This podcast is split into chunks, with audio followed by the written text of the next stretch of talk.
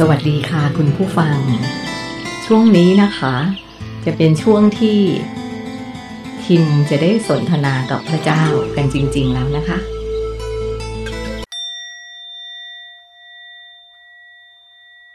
การบอกของฉันคือพระเจ้า มันกลมเกินกันมากกับสิ่งที่เธอเรียกว่าความคิด พูดง่าย ๆ คือเธอแทบจะแยกไม่ออกเลยว่า อันไหนคือความคิดของเธอ อันไหนคือการบอกของฉัน และที่ยิ่งกว่านั้นคือ คนส่วนใหญ่ไม่เคยรู้มาก่อนว่า มีการบอกจากฉัน พวกเธอเลยเหมาไปเลยว่า ทุกความคิดที่เกิดในสมองของเธอ เป็นสิ่งที่เธอคิดขึ้นเองทั้งหมด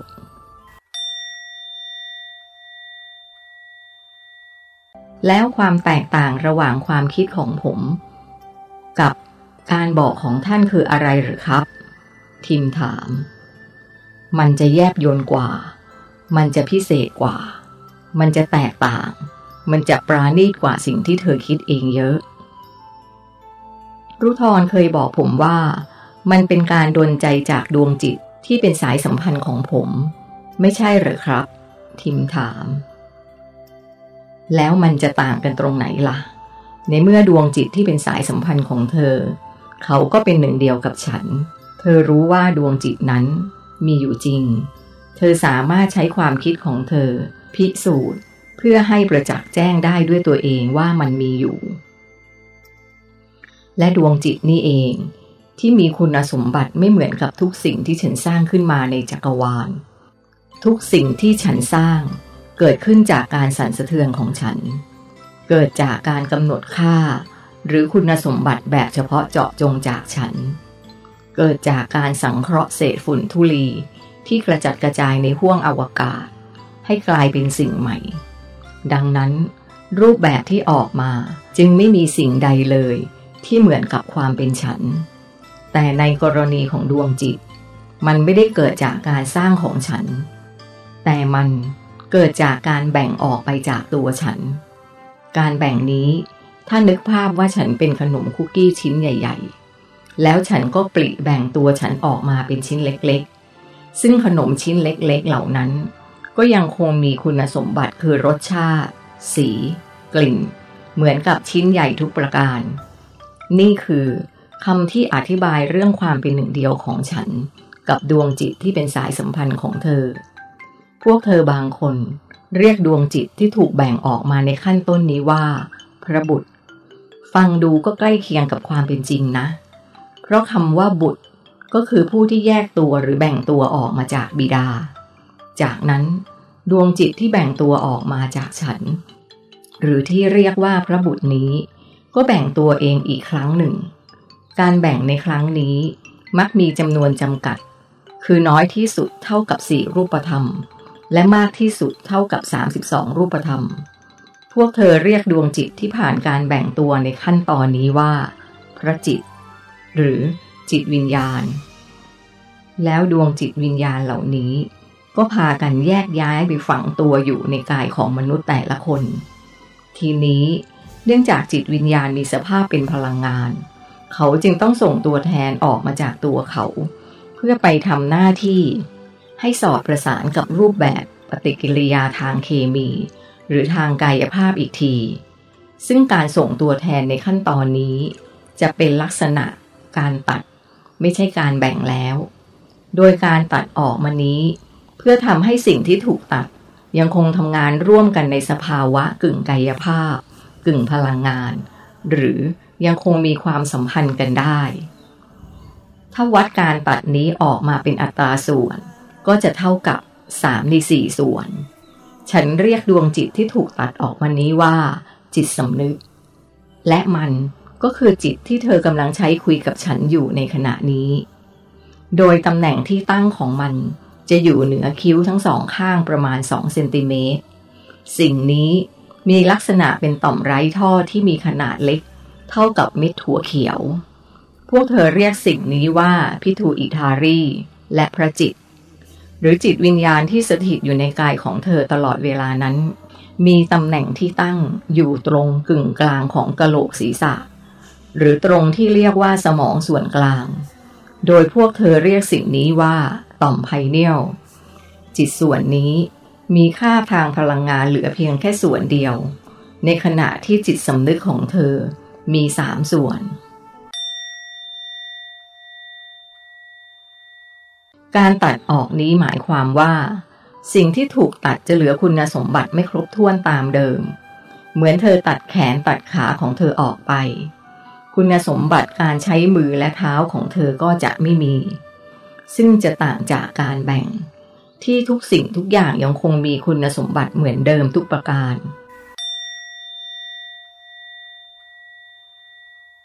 แล้วอย่างนี้จิตสำนึกของผมจะยังมีความเป็นหนึ่งเดียวกับท่านไหมครับ ทิมถาม ยังเป็นอยู่แต่ไร้การสัมพันธ์ เพราะหน้าที่ของจิตสำนึก คือควบคุมการทำงานของร่างกาย ที่เป็นรูปธรรม ซึ่งอยู่ในสภาวะที่รับรู้แต่สิ่งที่จับต้องได้ สัมผัสได้ เท่านั้น จิตสำนึกของเธอจึงไม่มีทักษะทางด้านพลังงานเลย เธอจึงคิดเอาเองว่า เธอคือเจ้าของร่างกายแต่เพียงผู้เดียว เธอจึงตัดสินใจทำทุกสิ่งทุกอย่างโดยลำพัง และตรงนี้นี่เอง ที่เหมือนเธอถูกตัดขาดจากความเป็นหนึ่งเดียวกับฉัน พวกเธอจึงคิดเลยเถิดไปว่า ตัวเองคือผู้ครอบครองทุกสิ่งทุกอย่าง จริงอยู่ที่ฉันกำหนดให้พวกเธอเป็นใหญ่ที่สุด ในบรรดาสิ่งมีชีวิตทั้งปวง เปรียบเสมือนเป็นราชาแห่งรูปธรรมสิ่งมีชีวิต แต่นั่นก็ไม่ได้หมายความว่า จะไม่มีใครอีกที่อยู่เหนือเธอขึ้นไป เพราะอย่างน้อย ดวงจิตวิญญาณ ที่เป็นเจ้าของร่างกายเธอ และสถิตอยู่ในตัวเธอ ก็สูงส่งกว่าเธอหลายร้อยเท่า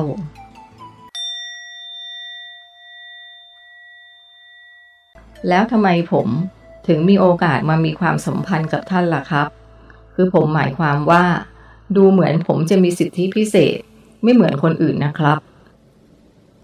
ความรักไง ความรักอีกแล้วหรือครับทิมขัดขึ้น เพราะเธอเปิดโอกาสให้ตัวเอง เธอเปิดโอกาสให้ความรักมาอยู่ในใจของเธอ กระแสคลื่นของมันจึงเชื่อมต่อระหว่างฉันกับเธอ และสิ่งนี้นี่เองที่ทำให้เธอได้ยินเสียงของฉัน ซึ่งเป็นเสียงที่แยบยนกว่า พิเศษกว่า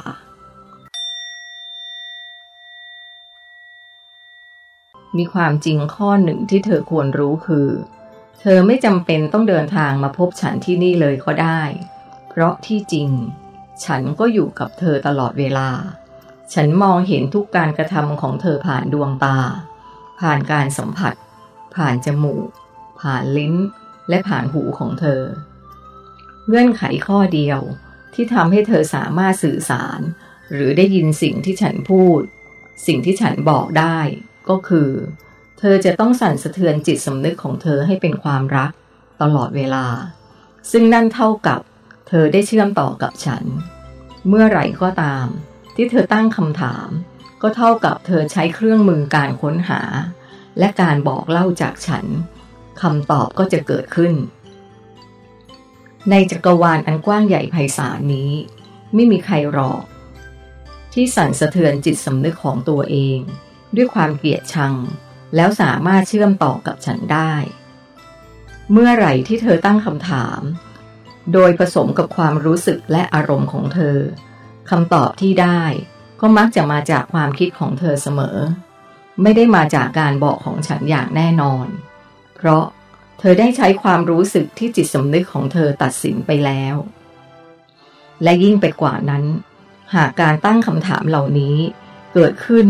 หลังจากที่กระบวนความรู้สึกเปลี่ยนเป็นอารมณ์ไปแล้วคำตอบที่ได้ ก็จะยิ่งมาจากตัวตนของเธอมากขึ้นไปอีก ซึ่งปรากฏการที่เกิดขึ้นต่อไปจากนี้ มันจะไม่ได้พิเศษอะไร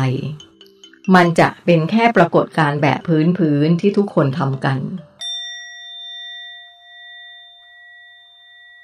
ถ้าเธอปรารถนาการบอกจากฉัน เธอจะต้องสั่นสะเทือนจิตสำนึกด้วยความรัก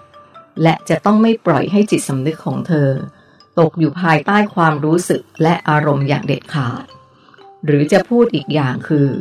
ต้องไม่มีตัวตนของเธอเข้าไปตัดสินเลย ตัวเธอต้องทำหน้าที่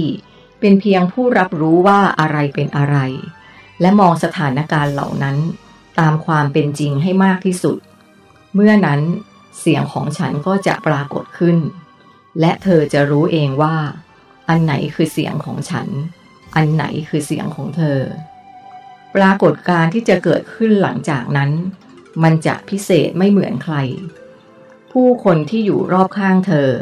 อาจจะรู้สึกว่าเธอนั้นทำในสิ่งที่ประหลาด เธอไม่ต้องกลัวที่จะกลายเป็นคนประหลาด เพราะคนเหล่านั้นก็จะต้องหันกลับมามองเธอ และถามเธอว่าทำไมชีวิตของเธอ ถึงได้มีแต่ความสมบูรณ์พูนสุขขนาดนี้ทำไมเธอถึงได้มีแต่คนรัก เขาจะแปลกใจกับปรากฏการณ์ที่ฉายอยู่รอบกายของเธอ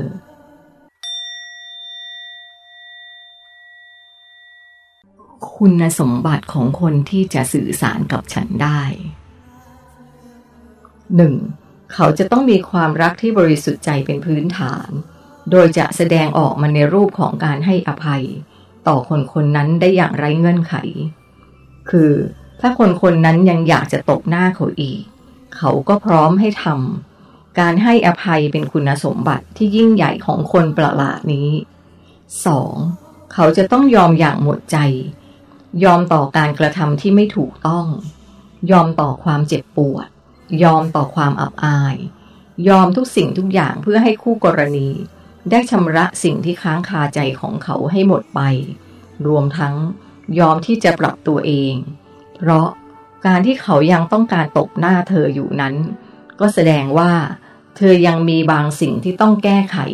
จนทำให้เขาต้องการทำเช่นนั้นอีก เธอต้องยอมปรับตัวเอง เพื่อไม่ให้เป็นเงื่อนไขต่อเขาในอนาคต 3. ถ้าใครทำเช่นนี้ได้ คนคนนั้นย่อมมีความอดกลั้นสูงสุด มันเป็นความอดกลั้นที่จะไม่กระทำสิ่งใดตอบโต้ อดกลั้นที่จะไม่โกรธ อดกลั้นที่จะไม่ผูกอาฆาตพยาบาท ความอดกลั้นนี้เป็นความสูงส่งทางจิตอีกอย่างหนึ่ง ที่จะขาดเสียไม่ได้ และเมื่อเธอทำสิ่งที่แปลกประหลาดนี้ ให้ปรากฏแก่สายตาคนอื่นๆแล้ว เธอจะค้นพบว่านี่คือความสุขที่แท้จริง ความสุขที่ว่านี้ไม่ใช่ความสุขที่เกิดจากการได้มี ได้ทำได้เป็น เหมือนกับที่เธอเข้าใจกัน แต่มันจะเป็นความสุขที่เกิดจากใจที่สงบของเธอคำว่าสงบในที่นี้จึงหมายถึง ไม่มีเงื่อนไขหรือสถานการณ์ใด ๆ สามารถทำให้เธอเปลี่ยนแปลงความเป็นเธอได้ ต่อให้เธอเจอกับสถานการณ์ที่ร้ายกาจเพียงใด จิตใจของเธอ ก็ไม่มีทางสั่นสะเทือนเป็นอย่างอื่นโดยเด็ดขาด หลายคนเข้าใจเรื่องความสงบนี้แบบตื้นๆ ว่าเป็นการแสวงหาสถานที่ หรือการหลบเลี่ยงสถานการณ์ ที่เป็นเงื่อนไข ที่ทำให้ไม่สงบว่า คือความสงบ ซึ่งหากเธอเข้าใจกระบวนการของมันแล้ว เธอจะรู้ว่า สิ่งนั้นไม่ได้พิเศษอะไรเลย มันไม่ได้ใช้ความสามารถในการเป็นมนุษย์แห่งจักรวาลนนี้เลย มันเป็นแค่การสร้างสถานการณ์แบบชั่วคราวสำหรับคนที่ไร้ความสามารถ และสติปัญญาเท่านั้นเอง คนที่ยอมเผชิญหน้ากับสถานการณ์ และปฏิบัติต่อสถานการณ์นั้นได้อย่างถูกต้อง ย่อมมีความสามารถ